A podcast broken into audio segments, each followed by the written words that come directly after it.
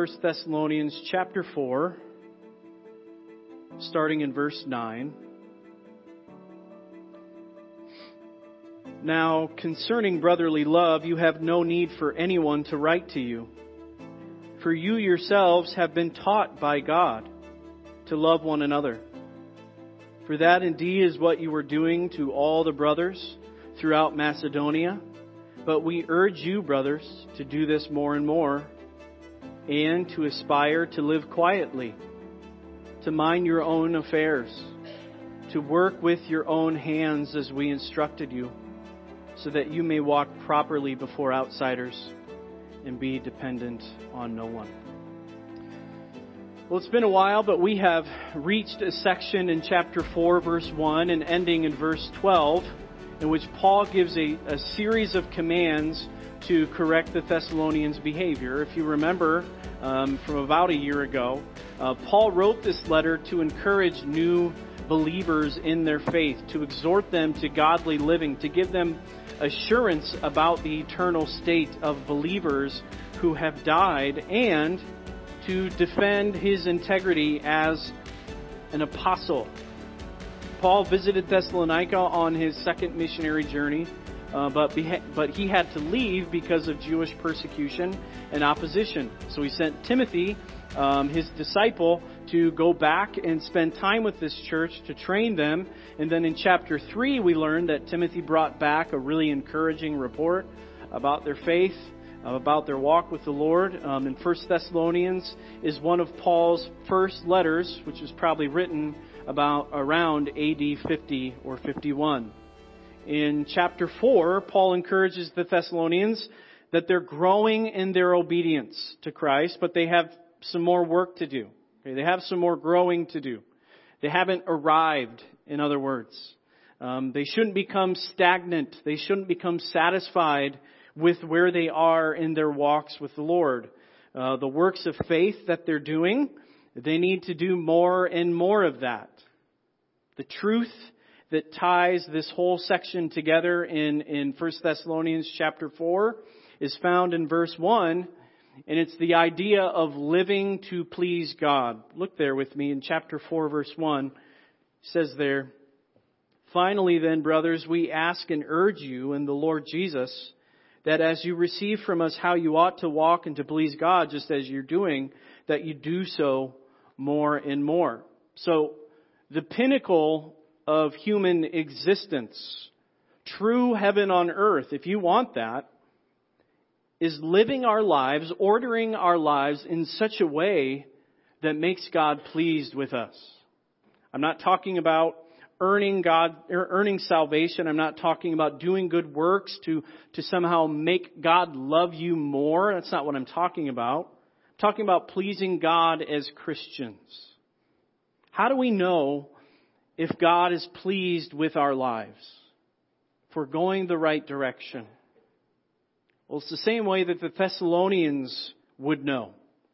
Right there in verse 1. By making sure that their lives were consistent with the apostles' teaching. In other words, making sure that their lives were ordered by the Word of God. The Thessalonians, as well as ourselves, should be constantly evaluating our lives according to God's Word. Not to make us feel guilty, not to make us feel shame and, and fear and terror, but to ensure that we are walking in a way that pleases our Father. Nothing is sweeter to a son or to a daughter than to receive the smiles of their dad. I know that for a fact. Nothing is sweeter to know that your dad is, is pleased with you. And as Christians, we have a Heavenly Father who, who we should seek to please. When's the last time that you've sat down, free from distraction, turning off the TV, shutting your phone off, and ask God to search your heart and reveal sin in your life that needs to change? God, what parts of me are inconsistent with what you have revealed about yourself in your word? Paul takes this principle of living lives pleasing to God and begins to flesh it out for the Thessalonians. We saw last time we were together in verses 3 through 8. He says, abstain from sexual immorality. In other words, if you want to be holy and pleasing to God, this is a good place to start. God has set clear, unmistakable boundaries for sexual pleasure. In fact, we said that He is the Lord of pleasure starting in Genesis 1, continuing through the law of Moses, reiterated by the prophets, and then supported by Jesus' teaching and the New Testament apostles' teaching, the only sexual activity that is pleasing to God is within a lifelong marriage covenant between one man and one woman no matter what the Thessalonians may feel towards someone else, no matter what their culture says, they must surrender to their Creator's standards of sexuality. Paul puts it this way in Romans chapter 8 verse 13, For if you live according to the flesh, that is your sin nature, you will die. Disaster, destruction, horror, sorrow, regret, even physical death. This is what happens when we choose to cross the boundaries our Creator has set. Then he goes on to say, But if by the Spirit you put to death the deeds of the body, you will what? You will live. So Paul's saying to the Thessalonians, he's saying to the Romans, he's saying to us, I want you to truly live. I want you to have an abundant, vibrant, joyful Christian life. In order to have the pleasure of God, the sweet fellowship of God that you long for, you have to put to death the things that God hates.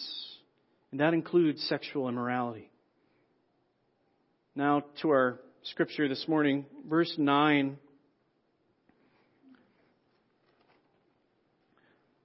Now concerning brotherly love, you have no need for anyone to write to you, for you yourselves have been taught by God to love one another.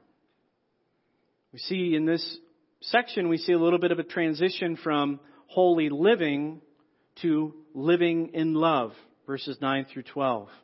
So just as God's love is a holy kind of love, a pure kind of love, an undefiled kind of love, our love for God and love for one another should motivate us to live holy and dedicated lives to God. The more we live like God, in other words, the more we'll love one another. We're all familiar with the term brotherly love. This word was used by first century Christians to express this deep affection for fellow believers.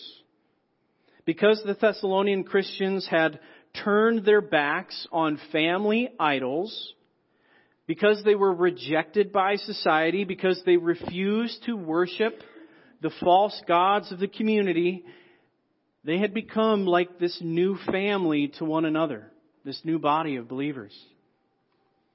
Paul emphasizes love in this letter quite a bit. Look back with me at chapter 1 verse 3. Paul says he gives thanks for them, remembering verse 3 before our God and Father your work of faith and labor of love and steadfastness of hope in our Lord Jesus Christ. So Paul, Silvanus, and Timothy, they took this, they took special note of the Thessalonians' love for one another, just how hard they labored. This word labor is, is an intense laboring, how hard they labored, how hard they worked to love one another. Go down to verse 4. For we know, brothers, loved by God, that He has chosen you, because our gospel came to you not only in word, but also in power and in the Holy Spirit and with full conviction. So God the Father showed His love for these Christians by choosing them before the world began then Jesus demonstrated his love through willingly dying for their sins. Then the Holy Spirit loved them by awakening them to the reality of their sin and their need of a Savior, giving them full conviction. Flip over to chapter 2, verse 8. Paul writes, So we, being affectionately desirous of you, we were ready to share with you not only the gospel of God, but also our own selves, because you have become very dear to us. So Paul and, and the others, the other, the other co-workers of his had a deep affection for the Thessalonians. They, they were willing to give up their own comforts. They were willing to risk their lives for them. They were willing to, to enter into danger so that they could share the gospel and share their time with these new believers. Look in chapter 3 verse 12. Paul prays this. He writes his prayer down for them. He says, May the Lord make you increase and abound in love for one another and for all, as we do for you, so that he may establish your hearts blameless in holiness before our God and Father at the coming of our Lord Jesus with all of his saints. So Paul prays that God would make them overflow in godly love for one another just keeps coming and keeps coming and keeps coming. Just when you think it's going to stop, their love for one another keeps going. It's surprising. It's overwhelming. Um, how can they? How Paul's praying that the people would question how in the world can they keep loving each other in this way? It's shocking. That's his. That's his prayer there. So that they would have a clear conscience and that they would walk in purity before God. Love for one another our purity before God is contingent in how we treat one another. Last place, look in chapter 5, verse 8.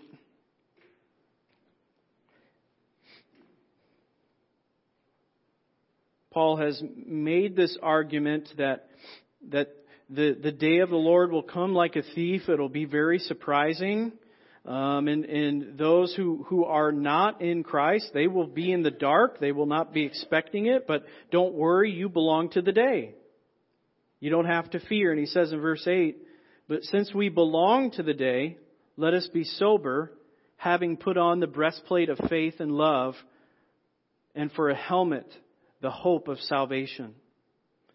So being ready for Christ's imminent return means Christians to truly believe he will return, they need to show that they believe that he'll return by treating each other well. Christ promised to come back to us. He promised to save us from the wrath to come. And he told us, in the meantime, while you wait for me to come and rapture you out of this world, in the meantime, make sure you love one another. Because he will hold us accountable to it. He's, he will hold us accountable to how we treat one another on this side. So why all this emphasis on love in this letter of 1 Thessalonians? This is why. Because when suffering, persecution, trials, and hardship happen, when we are in intense situations, when we worry about the future, the tendency of our love is to grow cold and dim. We say things we shouldn't say and do things we shouldn't do to our brothers and sisters when we go through hard times. Like Paul reminds this church, when we mess up, when we act unloving, we need to be reminded to repent before God we need to be reminded to go to that brother or sister and ask for forgiveness. And then together we can all rejoice in the forgiveness that we've received at the cross of Jesus. Ephesians 4:32 Be kind to one another, tender-hearted, forgiving one another, as God in Christ forgave you. So Paul reminds these believers God himself has taught them how to love one another. How did he do that? God taught them to love one another by giving up his own son to die in their place that they might have eternal life. Romans 5. While we were his enemies, while we were completely opposed to God, fighting against God, Christ died for us. God determined out of his own free will, out of his own free grace and mercy to do good to us. God teaches us in the gospel itself. God taught the Thessalonians in the gospel itself, no matter how wronged I feel by another Christian, I am still to love, to sacrifice, and do good to them. As Romans 12 says, I am to be at peace with all men as far as it depends on me. God was willing to go as far as giving up his own son to reconcile with me. So how dare I hold something against another brother or sister in Christ? Someone once said, we are never more Christianly. We are, ne- we are never more Christ-like than when we forgive.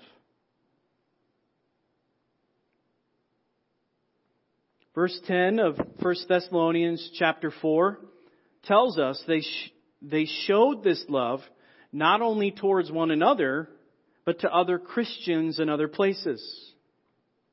They showed hospitality to their neighboring churches in Philippi, in Berea, and other towns nearby where Christians lived. There was no rivalry between these churches. They weren't trying to outdo one another or steal one another's congregants. That type of rivalry in our day and our culture is just so familiar to us. But why didn't the Thessalonians treat the other churches like that? Why did they show love to the other churches?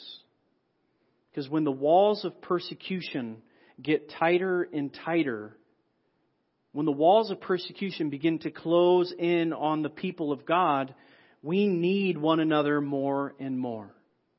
As one church endures persecution, our admiration of them should grow as they continue to walk faithfully with Christ, which then encourages us to do the same. So we have to be careful then as, as a church not to develop a competitive, rivalrous attitude with other churches that, that lift high the Word of God and proclaim the gospel. We should pray for their spiritual growth and pray that they pray for our spiritual growth. Celebrate God's work in them because we're going to need each other in the days ahead. It's a reality. Then he says in 1 Thessalonians, says, We urge you, brothers, verse 10, we urge you, brothers, to do this more and more. So God taught them the fundamentals of loving one another, but there's still more for them to grow and learn in. The Christian rests in his identity in Christ and rejoices in the righteousness that he has received in his union with Christ. But the Christian is never satisfied with the amount of righteousness he puts to use or appropriates. The Christian daily strives to kill more sin than the day before and walk more in step with the Holy Spirit than the day before. Friends, Jesus is an eternal storehouse filled to the brim with righteous good works. And as we cling to Him, as we walk by faith, those works are available to us to put to use for one another. As we grow in faith and knowledge of all that Christ has, we will depend on Him more and more in greater and even more increasing circumstances. Isn't that something? All of Christ's good works, all of His God glorifying attitudes, credited to you, that you might take them, that you might put them on and walk in them. You have access to them by faith. Don't ask for more patience because you have available to you from our Lord Himself an infinitely more lovely patience than you could ever produce. Don't ask for love for a brother who is more difficult to love. Ask God to remind you that Jesus Himself is the love that you desperately need for Him. Jesus loves difficult brothers. know how I know that? Because He loves me. He loves you. He is ready. He's willing to meet every one of your spiritual needs. Look to Him. He is not miserly. He is not penny pinching in the grace that He provides. He will not tisk, tisk you for coming to Him again, the thousandth time for help. He rejoices to meet your needs. He is glorified when He gets to fill up your cup again and again and again. This is why the pastors here cannot help but give you more and more Christ from the pulpit. It would be evil to give you something else. You need bread, but that would be like giving you a snake. He is all you need, all that you will ever need, and then some. Not self-help, not psychological mumbo jumbo, not a 10-step process, but Christ. If God will, if, if God will allow, we will never grow tired or weary of giving you Jesus. And we will not, will never stop stirring up your affections for Christ. So Paul urges these Christians to love one another more and more, and it is through the grace supplied by Christ. In other words, if we have set a limit for how much love and kindness we will show to another believer, we are not showing Christian love. We've forgotten the love we have been shown by Christ. Or we've never actually known it. It would have been enough for Christ to have simply died and secured our place in heaven. But He has done more and more and more. His divine providence upholds every atom in the universe, every cell in your body and he works all things for the good of the people of God on this earth. Martin, Martyn Lloyd-Jones put it this way, Christ is controlling all things everywhere, the heavens and the earth and under the earth. He has a purpose behind it all. Ultimately, Christ is concerned with everything for the sake of his own people. And everything else is being manipulated for our benefit and our good. This is astounding. But His love doesn't stop there. His eternal election gives us eternal assurance. In other words, the same hands that carry the universe carry your faith. We will not fall out of His love. He has guaranteed our eternal inheritance by the indwelling of His Holy Spirit. He will hold us fast. Nothing can separate us from His love. He announces it over and over in His Word, and we don't have to be afraid that He will ever leave us or forsake us. If God is for us, who can stand against us? No one can level a charge against us.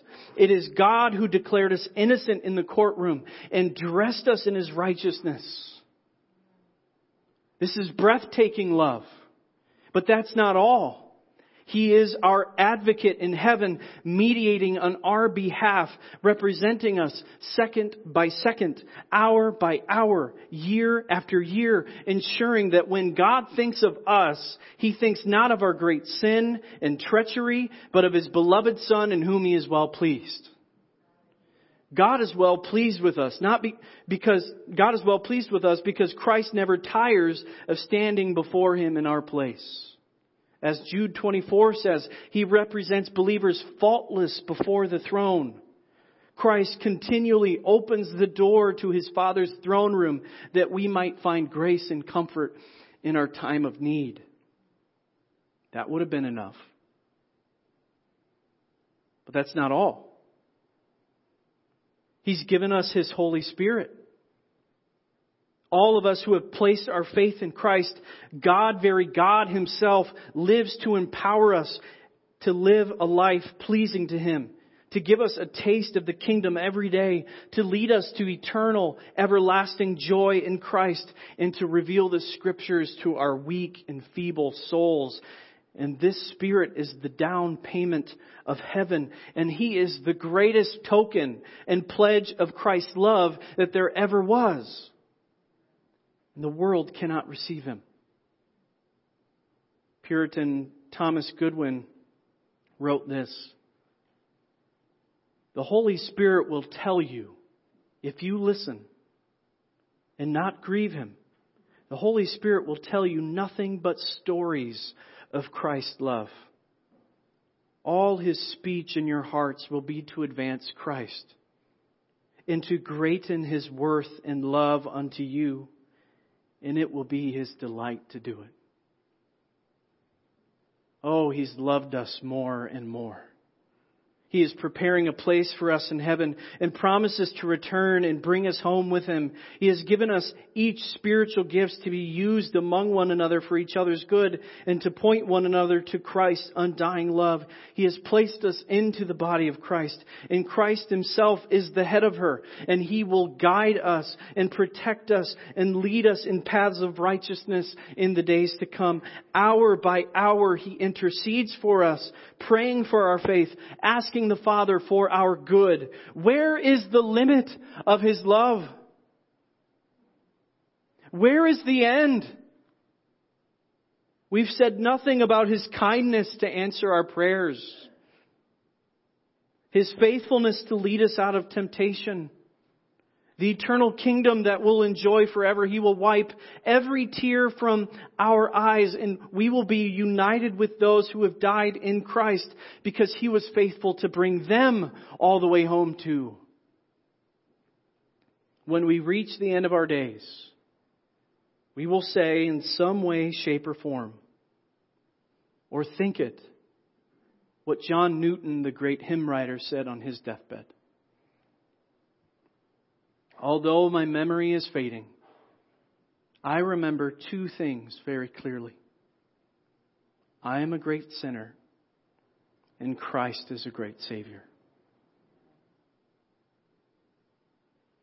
In light of the unlimited resources that Christ provides and the eternal, astounding love that He has shown, we cannot put limits on our love for one another holding each other at arm's length because of some silly perceived offense or even a real one.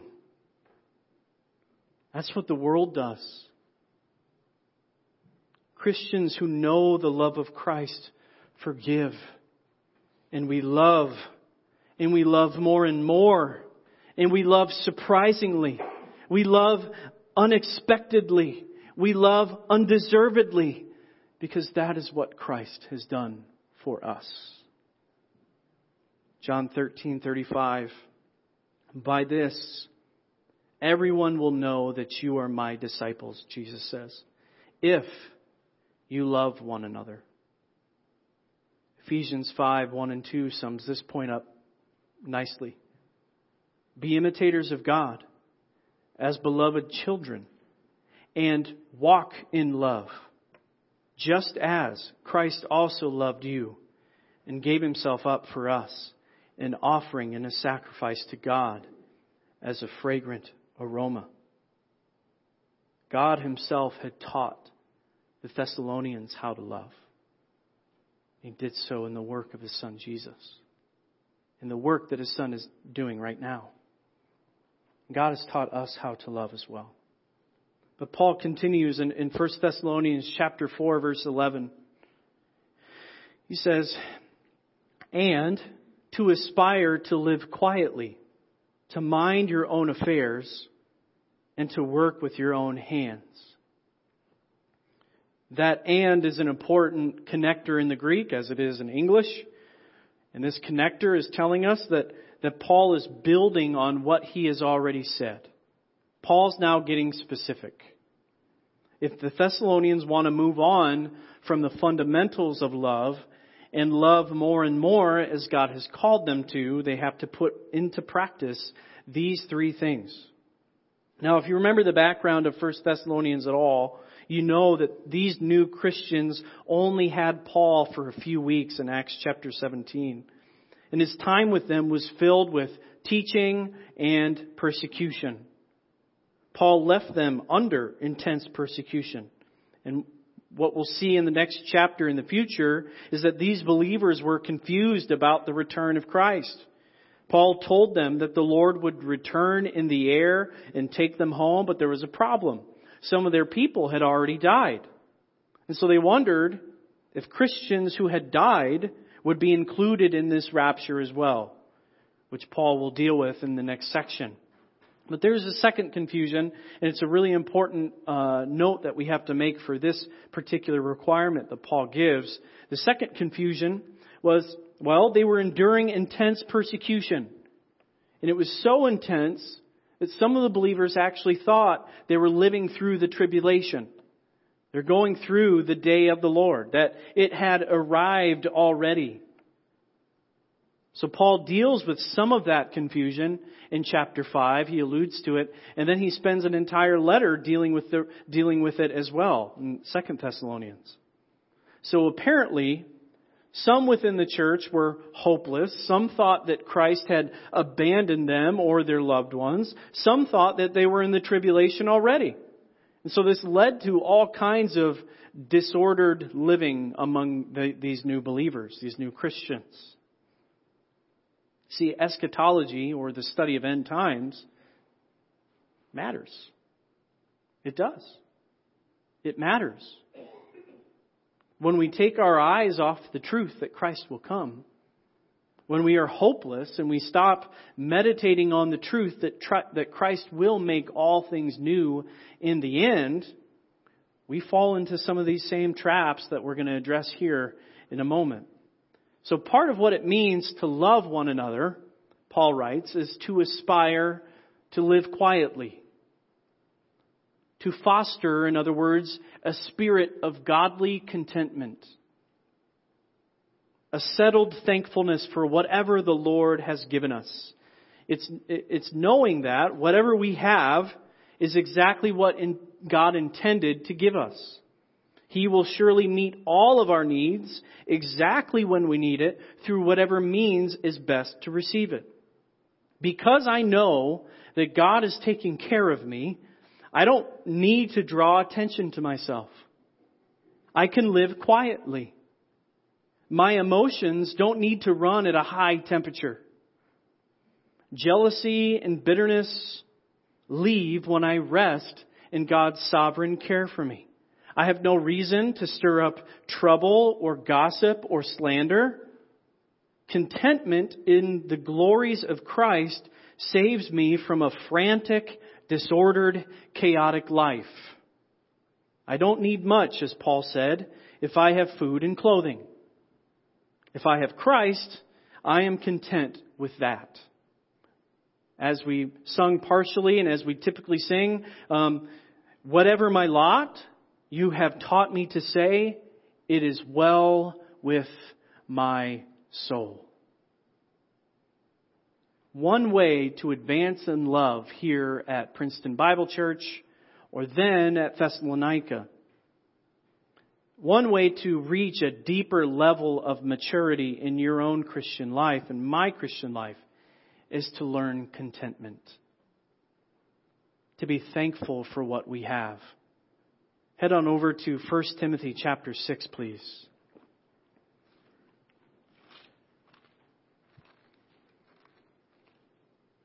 First Timothy chapter 6.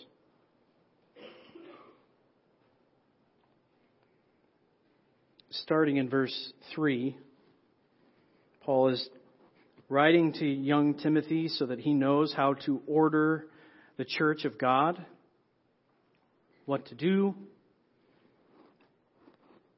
he says in verse 3 If anyone teaches a different doctrine and does not agree with the sound words of our Lord Jesus Christ and the teaching that accords with godliness, he is puffed up with conceit and understands nothing.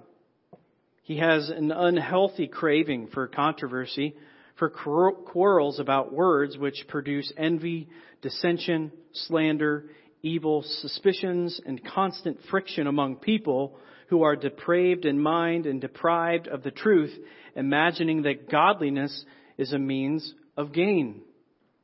Paul doesn't give any quarter to false teaching. He doesn't handle it nicely. Listen to how severe he comes down on these false teachers. He, he calls them puffed up, conceited, understanding nothing, craving controversy, quarrels, evil suspicion, slander, dissension. It's not nice, it's not novel to hear false teaching.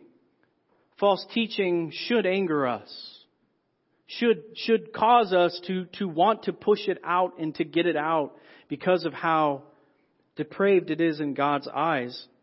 But then he goes on to say, verse 6, but godliness with contentment is great gain. For we brought nothing into the world, and we cannot take anything out of the world. But if we have food and clothing, with these we will be content. False teachers stir up controversy. They cause unnecessary friction. They promote jealousy. But the gospel of Christ promotes godliness and contentment. Remarkable. The gospel of Christ does not divide. Of course, it divides believers from unbelievers, but within the people of God, the gospel of Christ unites. You want to know why there's so dis- so much dissension within quote unquote Christendom right now? It comes down to this. The gospel. The gospel unites every tribe, tongue, and nation under the headship of Christ. False teaching divides and stirs up controversy and causes people to want more and more and more and more and more jealousy over what others have.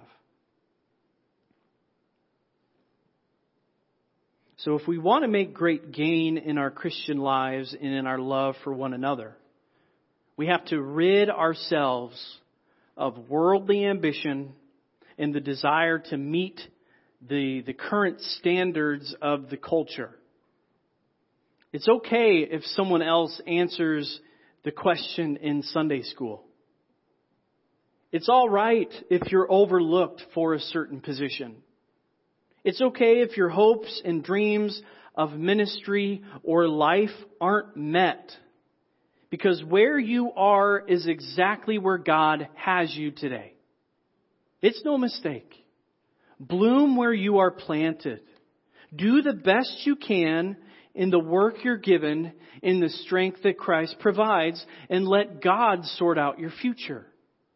And if it's His will, He will exalt you here on earth in due time. But in the meantime, be faithful with what you have.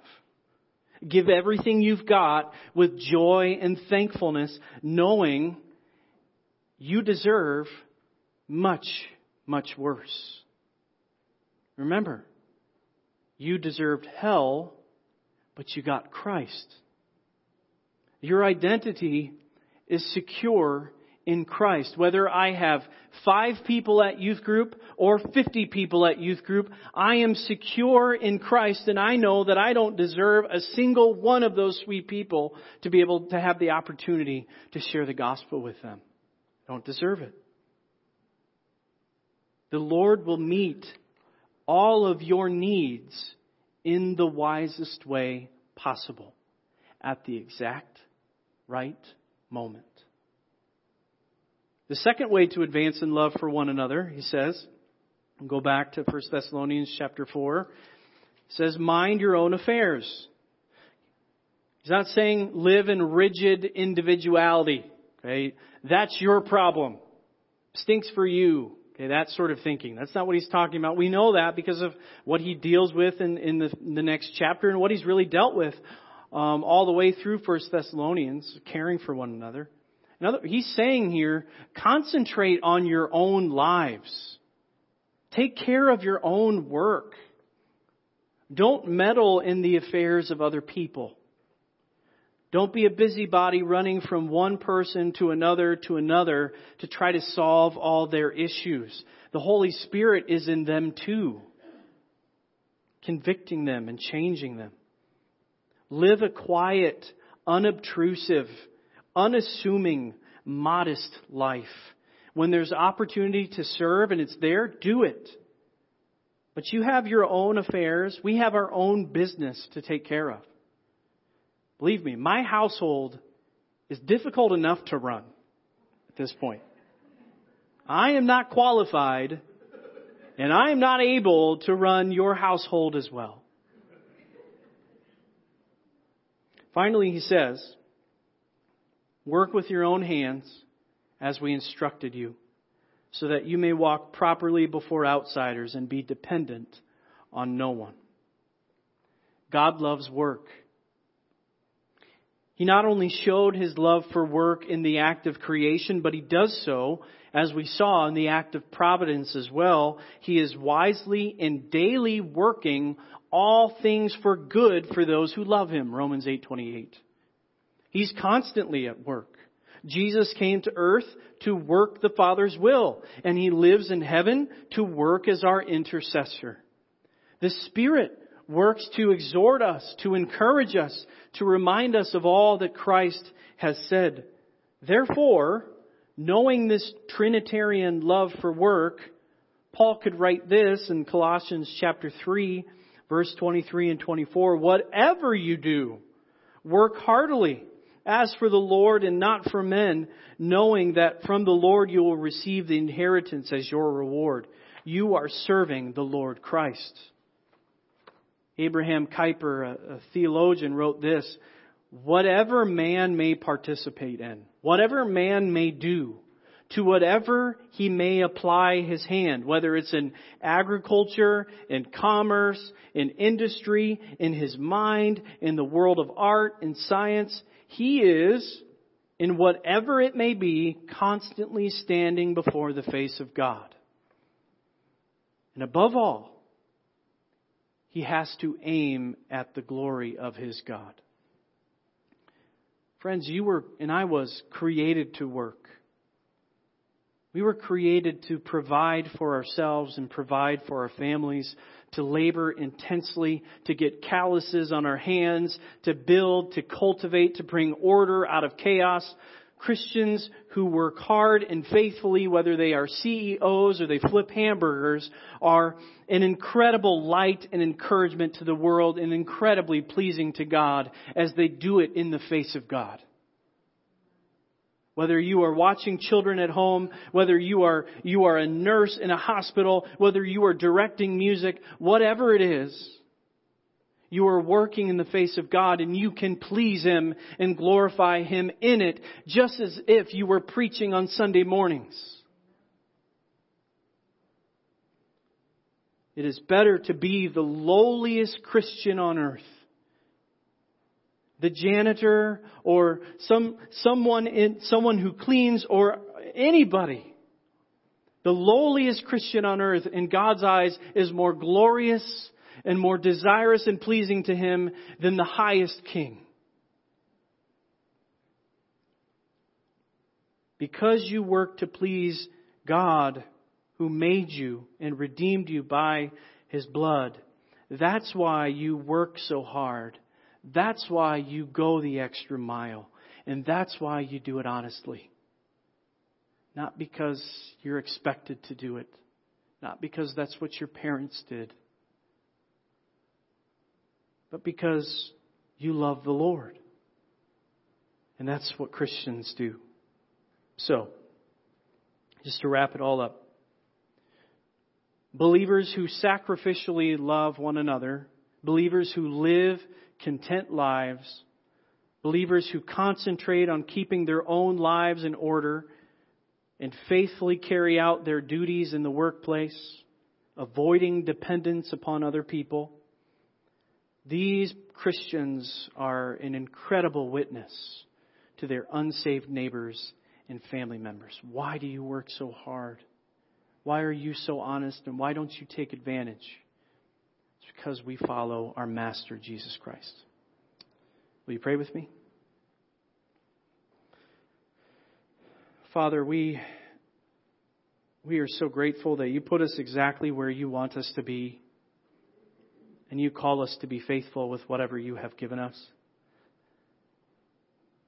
And Lord, we know that man looks on the outward appearance, but you look on our hearts. Lord, I pray that we as a people at Princeton Bible Church would be known for our deep affection and love for Jesus Christ for His Word, and we would be known for we would be known for, for our hard work for your glory. Lord, thank you for this time that we've had together. Thank you for our Thanksgiving meals with families and friends. Lord, I pray that we would learn to be content in whatever we have. In your Son's precious name, amen.